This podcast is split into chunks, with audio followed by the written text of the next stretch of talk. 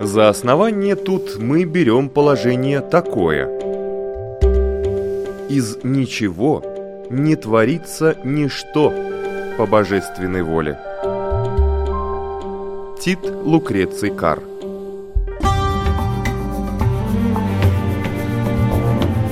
Дерзкие теории Смелые гипотезы Предположения, которые завтра могут стать аксиомами Природа вещей на латвийском радио 4.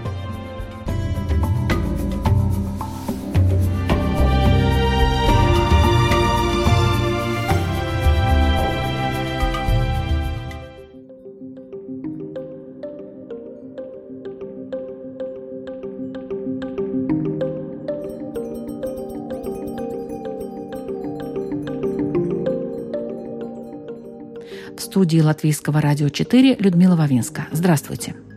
Главными и желанными гостями программы «Природа вещей» являются ученые-исследователи, научные сотрудники институтов, преподаватели университетов. Они увлеченно, интересно и сравнительно доступно для слушателей рассказывают о тех предметах и явлениях, которыми в настоящий момент занимаются. Но вот вопрос, а как сейчас вообще работает сама наука? В чем ее движущий механизм? Какая система ее поддерживает? Что такое современный научный коллектив? И что необходимо для того, чтобы он работал плодотворно и слаженно? Согласно данным Еврокомиссии, наша страна находится в конце списка по инновациям. Печально, но факт. Из 28 стран-участниц ЕС она занимает 24 место. Для сравнения, у Литвы по инновациям 21, а у Эстонии 12 место. Можно долго говорить о причинах, но давайте лучше приведем положительный пример – известный во всем мире Латвийский институт органического синтеза. Он был создан в 1957 году, и за эти годы сотрудниками института были синтезированы около двух десятков новых лекарственных препаратов, которые дошли до массового потребителя и используются до сих пор. Однако это рассказ о достижениях в основном прошлого века. А что происходит сейчас – насколько сложно приходится латвийским ученым работать над новыми препаратами и какие проблемы, за исключением, конечно, сугубо научной деятельности, волнуют их прежде всего. О том, что такое наука 21 века в разрезе, мы говорим с Майей Дамбровой, руководителем лаборатории фармацевтической фармакологии Института органического синтеза.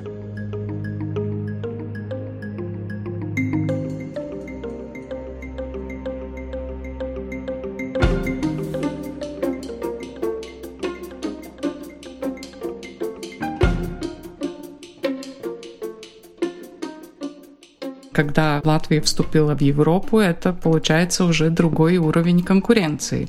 Я могу сказать, что наш институт очень хорошо использовал европейские деньги. Мы прекрасно обновили и дом института, построили новый дом, который биофармацевтический центр, где как раз расположена моя лаборатория.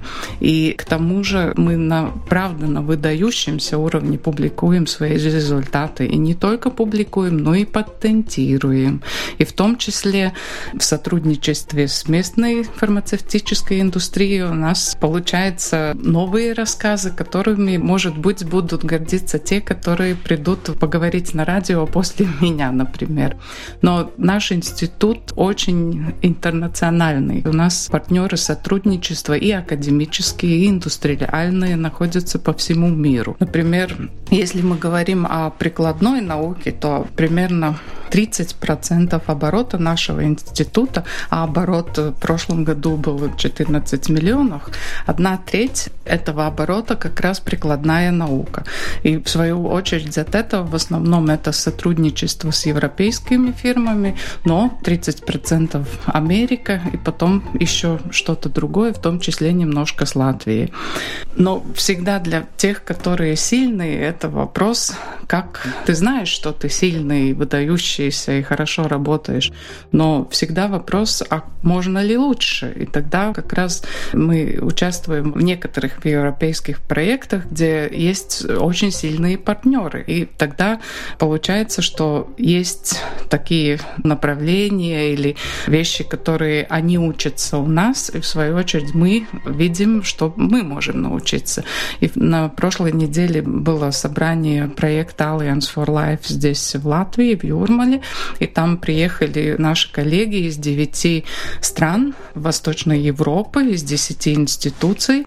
И мы сделали такое как бы сравнение, сколько публикуют интернациональные публикации института, сколько патентов, сколько работает человек, с каким образованием, хорошо ли чувствуют женщины в коллективе, хорошая ли у них зарплата, занимают ли они такого же уровня руководящей должности, как мужчины, в каких журналах мы публикуем свои результаты. Конечно, это интернациональные журналы с хорошим импакт-фактором. Это означает, какой вес этой науки, которая там публикуется.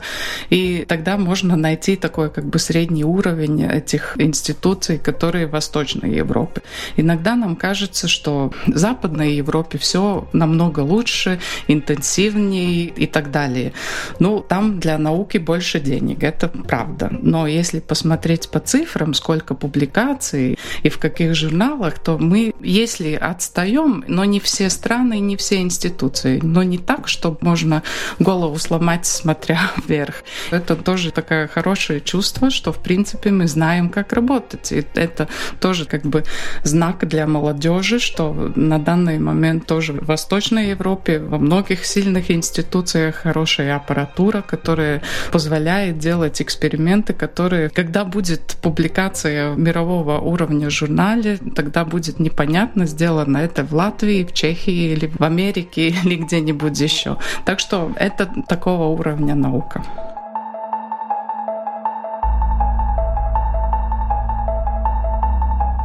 Среди наиболее известных научно-популярных журналов одно из лидирующих мест уверенно занимает журнал Discover. Он выбрал своей аудиторией непрофессионалов в мире науки, однако упростив концепцию подачи материала, редакция не стала использовать в своих публикациях материалы о различного рода таинственных явлениях, таких как НЛО, снежный человек и прочее. По сути, цель журнала можно было трактовать как поиск золотой середины – между научными публикациями и легкими научно-популярными заметками. Впервые выйдя в 1980 году, журнал практически сразу смог завоевать доверие аудитории. Одной из самых популярных рубрик стала «Скептично О», в которой авторы пытаются раскрывать мифы и фальсификации в научном мире. Popular Science, который является собой настоящее воплощение популярной науки, на данный момент выпускается в 45 различных странах мира – более чем на 30 языках, имеет множество премий и наград. Изначально журнал публиковал работы ученых-современников, таких как Дарвин, Хаксли, Пирс, Кеттл и прочих. Однако популярность, популярная наука, обрела не сразу. И если во время своего появления журналу удалось приковать к себе внимание, то с каждым годом его популярность угасала, пока, наконец, в начале 20 века его не продали новому издателю – Практически через столетие Popular Science организовывает новаторский проект – букмекерская платформа для ставок на предсказание самых новых изобретений человечества. Для журнала National Geographic, появившегося на свет в 1888 году, родителям стало Национальное географическое общество, которое возникло всего за 9 месяцев до этого. Изначально в нем публиковались лишь научные статьи, а иллюстрации не появлялись вплоть до 1905 года. С этим годом у журнала многое связано. Однако самое ключевое, несомненно, это появление в номере журнала фотографий загадочного и неизвестного в те времена Тибета. На сегодняшний день аудитория журнала составляет более 40 миллионов человек, тираж более 4 миллионов экземпляров. А сам журнал публикует уникальные фотографии и эксклюзивные материалы по истории, археологии, культуре и науке.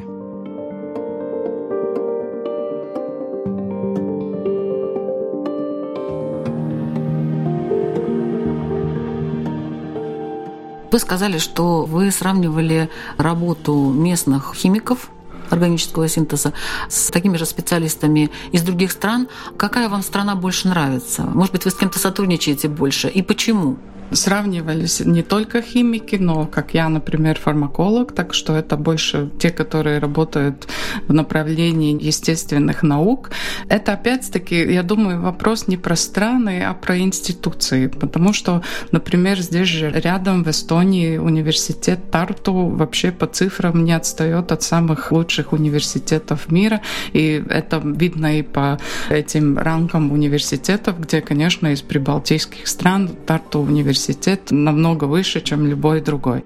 С другой стороны, например, Чехия дает своим институциям намного больше денег для такой как бы базовой науки, что да, им тоже надо работать и писать проекты, но у них больше такого финансирования, которым можно поддерживать большую аппаратуру, которая в свою очередь позволяет делать интересные эксперименты. Есть выдающиеся институции и в Польше, и в Венгрии, и пока мы не были в этом проекте, я правда тоже могу признать, что мне казалось, что вот если нам надо какой-то аппарат или найти какую-то экспертизу какого-нибудь человека, который знает, как э, делать эксперимент какой-то конкретный, что надо всегда смотреть дальше.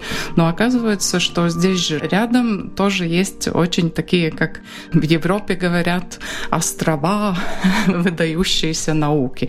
И мы очень рады, что такой остров, те, которые этот проект проект писали, нашли в нашей стране в виде нашего института. А у вас есть специалисты из других стран? Приезжают ли к вам? Да, приезжают. И это опять-таки в основном связано с проектами.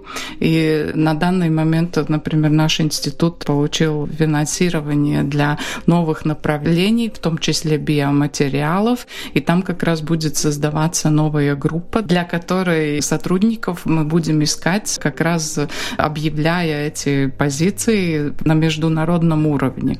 В свою очередь, на данный момент я не могу сказать конкретно сколько, но есть из разных стран. И тоже приезжают студенты, которые эти программы обмена, Erasmus и так далее.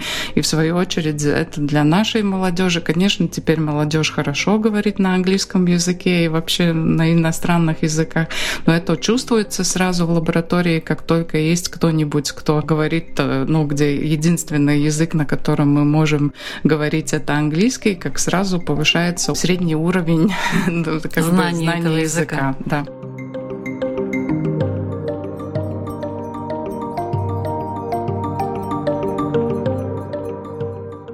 Немецкий ученый-оптик-физик Йозеф фон Франгофер, именем которого названо крупнейшее в Европе объединение институтов прикладных исследований, сын бедного стекольщика, родившийся в Германии на рубеже 18 и 19 столетий, имел немного шансов стать видным ученым и прославить свою фамилию на века.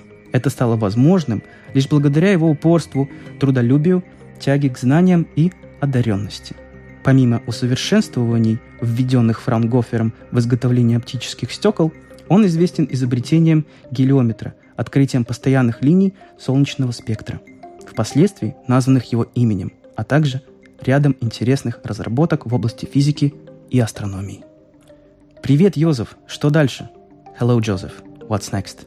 Это канал WhatsApp, который общество имени Франгофера запустило в рамках юбилейного года для того, чтобы привлечь прежде всего молодую аудиторию к научным темам. В 2019 году это объединение отмечает свое 70-летие. 26 марта 1949 года оно было основано в Мюнхене для поддержки прикладных исследований. Мюнхен был выбран не случайно. В послевоенные годы экономику южного региона страны нужно было поднимать заново. Ведущая в Европе научно-исследовательская организация объединяет 72 института, расположенных во всей Германии. Десять лет назад их было только 58. Более 26 тысяч человек работают в этой научной организации. Если измерить объем работы, который ученые выполняют за год, в деньгах, то это более 2,5 миллиардов евро. Львиная доля финансирования научных проектов приходится на бизнес и промышленный сектор. На годовой конференции, приуроченной к 70-летию общества, которая прошла в Мюнхене в начале мая, присутствовала и канцлер ФРГ Ангела Меркель. Она заверила, что государство и экономика увеличат свои инвестиции в науку, К 2025 году они вырастут на 3,5%. Приоритетным сферам канцлер Германии отнесла искусственный интеллект и электротранспорт. Фраунгоферские ученые развивают оба этих направления.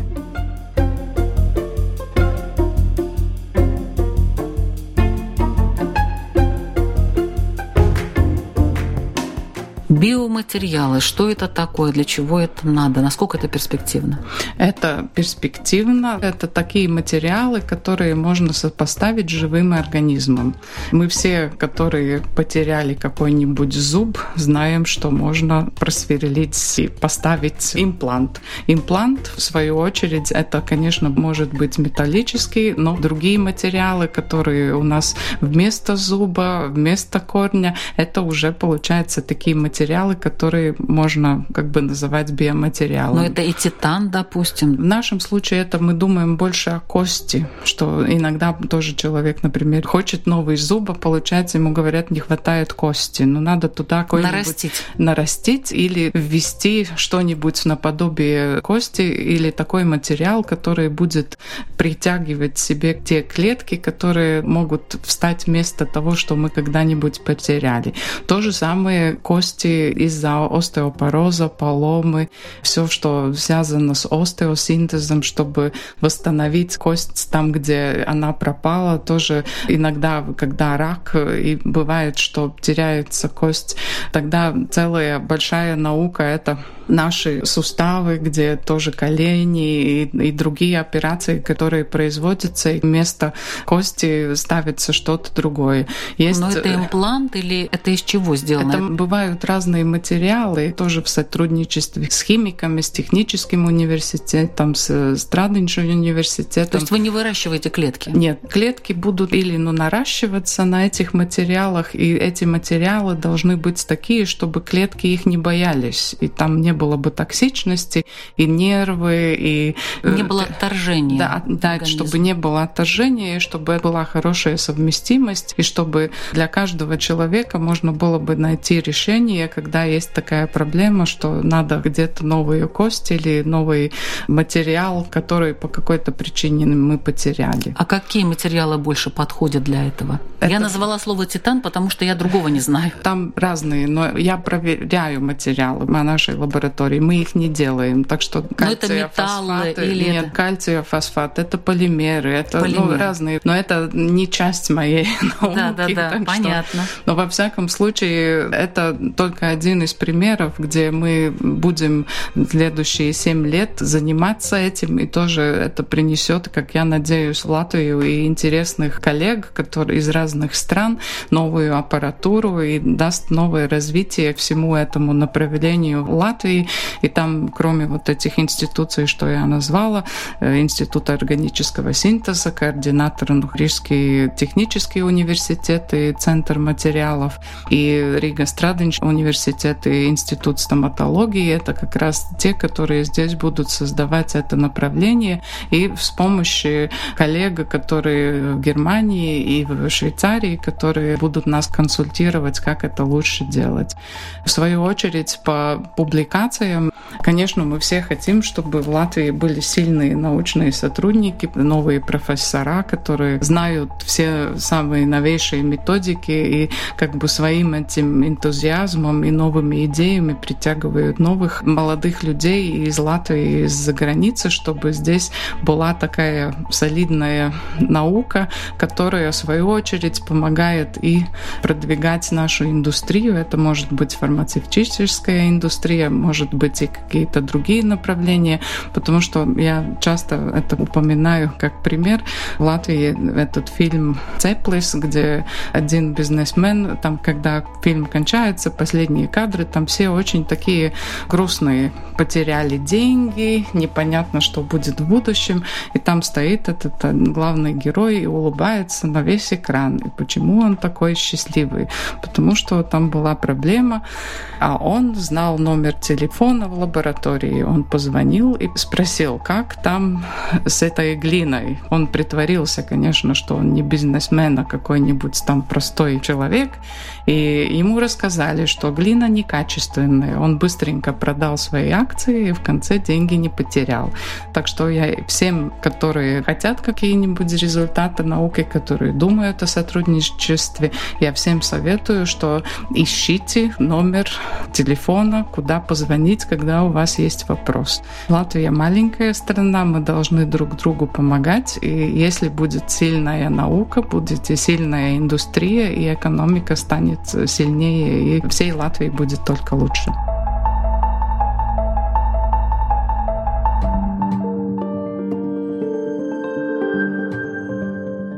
Французские ученые собрали данные по трем с половиной тысячам своих коллег, касающихся их академической карьеры. В первую очередь, различные библиометрические показатели по публикационной активности, а также оценили по специальной шкале вовлеченность каждого ученого в популяризацию науки. Сопоставив данные, они пришли к неожиданному для себя выводу. Оказалось, что ученые, более активные во взаимодействии с обществом, активнее и в своей научной деятельности, и, соответственно, наоборот – тот же вывод получился и в результате последующего исследования. Тогда был проведен анализ научно-популярных статей, написанных действующими учеными из 13 разных стран мира. И опять же установлена по объективным показателям успешность ученого в своей основной деятельности. Корреляция между этими параметрами снова оказалась положительной. При этом было отмечено, что ученые-популяризаторы в среднем работали больше часов в неделю, однако доля времени, потраченного на ключевые задачи, преподавания и исследований у них была меньше, чем у ученых, не вовлеченных в просвещение масс. То есть при меньшей трате времени на такую работу они, тем не менее, оказывались эффективнее.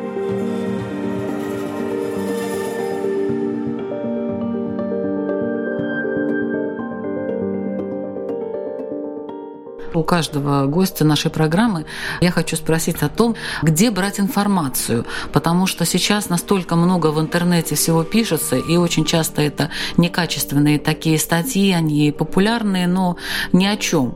И люди иногда имеют очень такое превратное представление о каких-то вещах, которых надо бы знать точно. Вы какие журналы читаете? Я иногда шучу, что наука бывает научная или прикладная. Я читаю журналы научной науки, так что я, наверное, посоветую посоветовать что-то не смогу. Мне это заняло много лет мое образование, чтобы я могла понять. Я думаю, что опять-таки, когда есть такие вопросы, где кажется, что ты теряешься и не знаешь, как это объяснить другим людям, я думаю, что эта проблема как раз есть и у тех, которые работают и в радио, и в телевидении и так далее.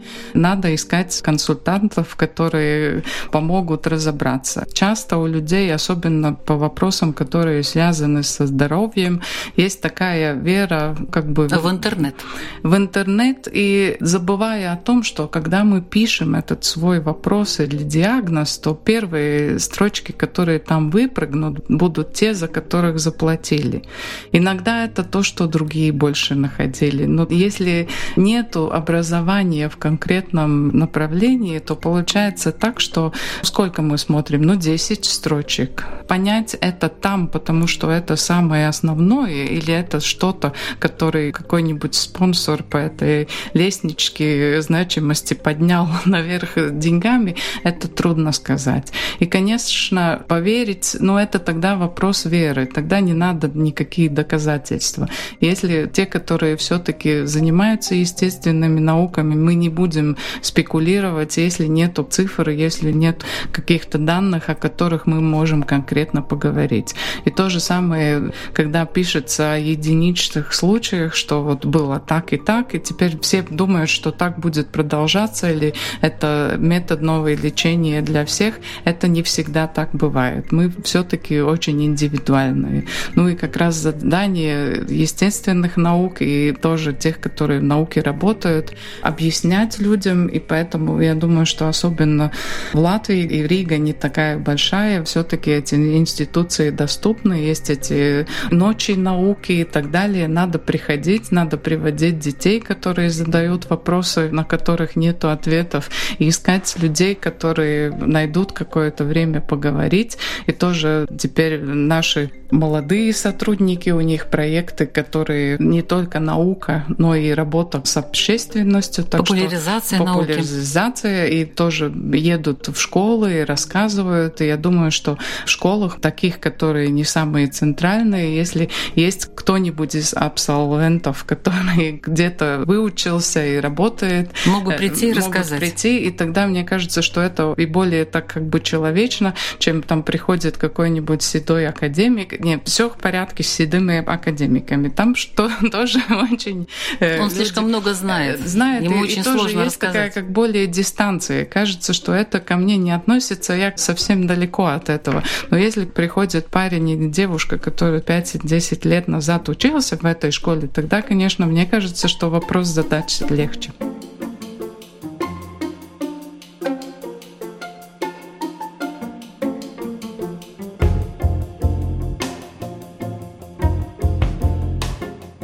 Индекс Хирша – наукометрический показатель, предложенный в 2005 году аргентино-американским физиком Хорхе Хиршем из Калифорнийского университета в Сан-Диего.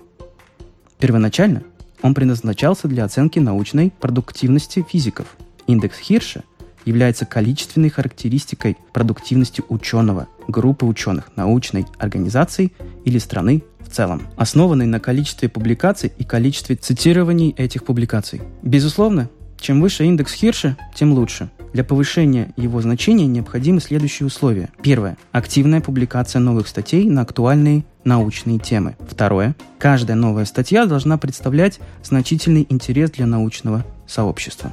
Хирш-индекс хорош тем, что выделяет стабильных ученых, публикующих много хороших работ. Тем не менее, этот показатель продуктивности научного мира регулярно подвергается критике. Так, некоторые считают, что индекс Хирша не годится для характеристики результатов молодых ученых, у которых по определению он не может быть большим, хотя всяческого рода оценки важны в первую очередь именно им. Кроме того, индекс хорошо работает лишь при сравнении ученых, работающих в одной области исследований, поскольку традиции, связанные с цитированием, различаются в разных отраслях науки Например, в биологии и медицине этот показатель намного выше, чем в физике или в математике. Наравне с индексом Хирша существует еще как минимум два индекса, которые рассчитываются на основе библиометрических показателей –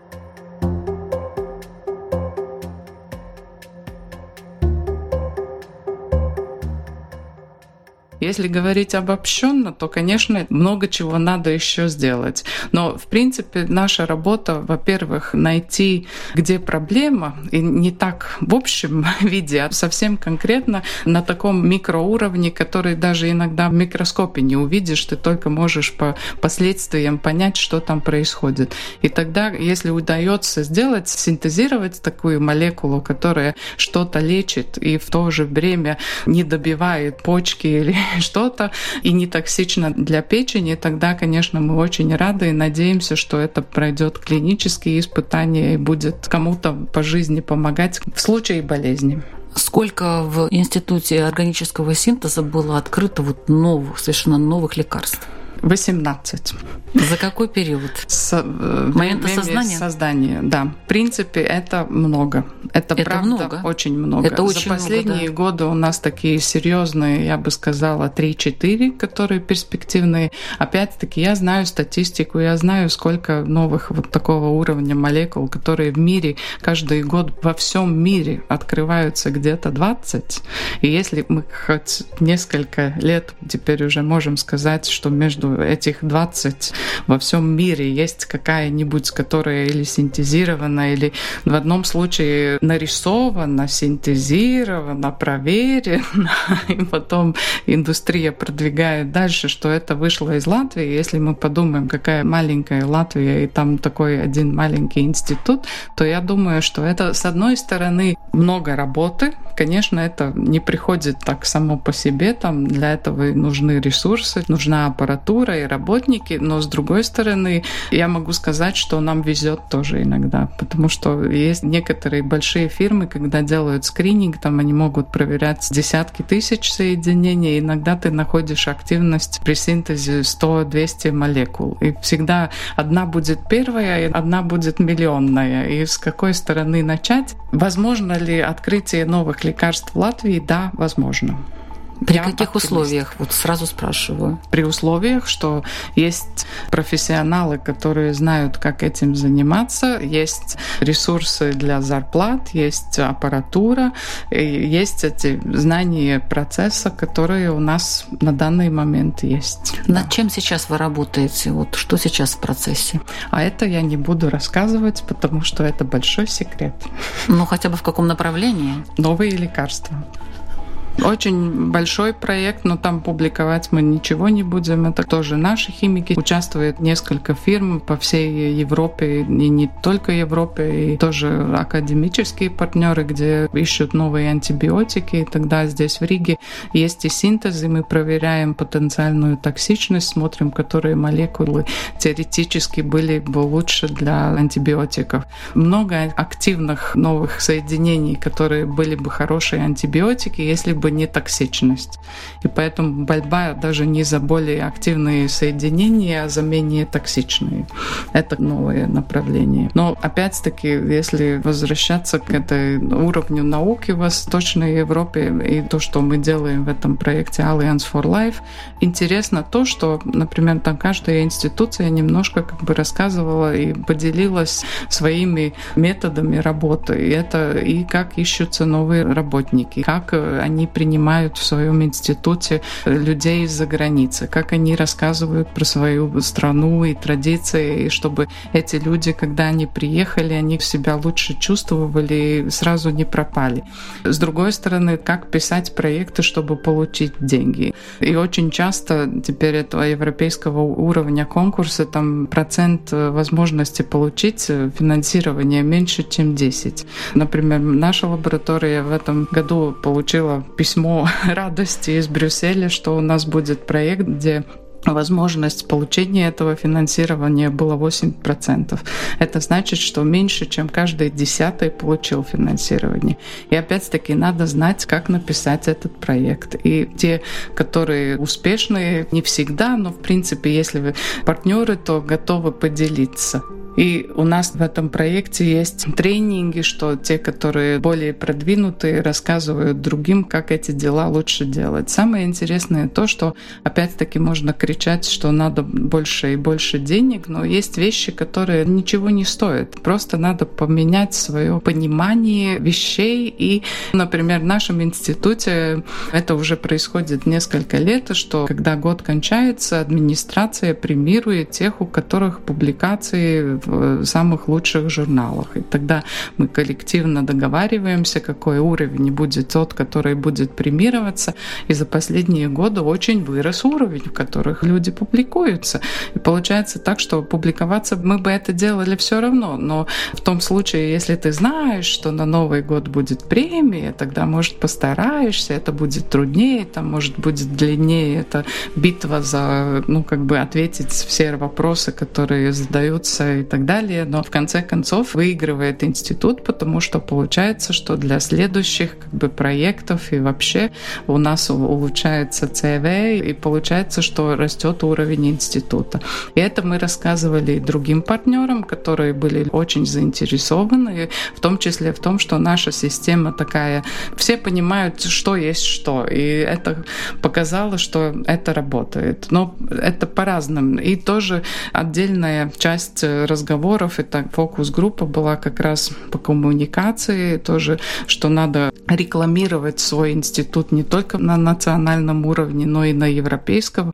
И в этом латвийские университеты, институции были не очень активны, и мы смотрели в другие страны, едут на разные такие мероприятия научной политики и говорят, и рассказывают о своих проблемах. Ну, конечно, ты никогда не знаешь политики, будут тебя слушать или не будут, но в своем мнение надо дать для тех, которые потом будут решать. А вот, допустим, атмосфера в коллективе больше такого соревновательного духа должно быть? Или такая душевная, домашняя, добрая атмосфера? Вот что ну, лучше для ученых? Э, я думаю, что это как у кого. Ученые люди. Есть э, у нас тоже коллеги, которые говорят, что как хорошо, что ты приходишь и переспрашиваешь, потому что я знаю, что ты придешь, и я сделаю что-нибудь еще.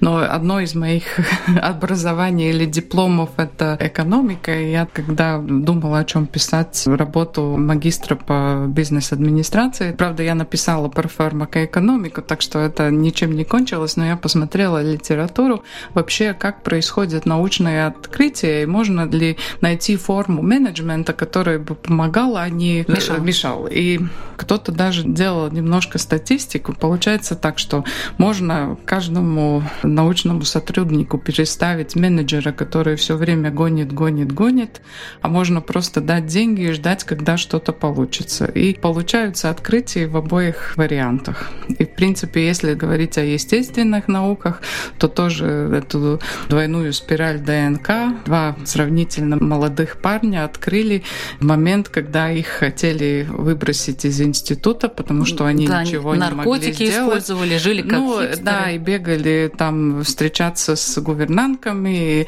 и еще есть такая шутка, что они увидели эту двойную спираль, потому что было много алкоголя.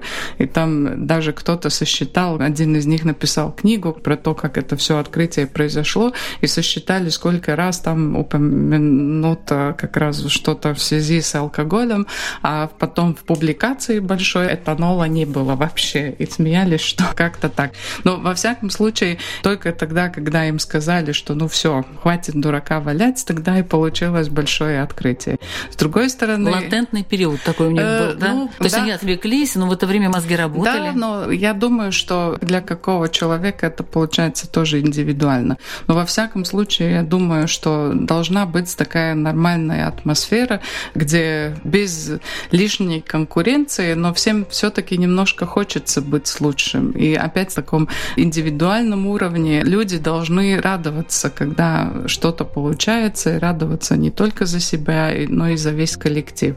Я думаю, что в наше время наука, особенно в естественных науках, очень коллективная. Это те времена, когда один сотрудник где-то в погребе в темноте что-то она открывал, и потом только через сто лет кто-то нашел записи и понял, что кто-то это уже открыл, прежде кто-то опубликовал.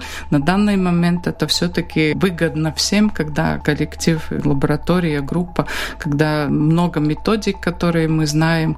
Есть у кого сильная сторона писать статьи, есть у кого делать эксперименты, и когда все стороны встречаются, и есть те, у кого сильная сторона найти финансирование для этих экспериментов. Прекрасно. Когда это получается и соединяется, тогда получаются и новые открытия, о которых радоваться, получать премии и думать о новых открытиях. Я могу только пожелать удачи нашим ученым в развитии своей отрасли, и что все у них получилось. Спасибо. Спасибо вам большое.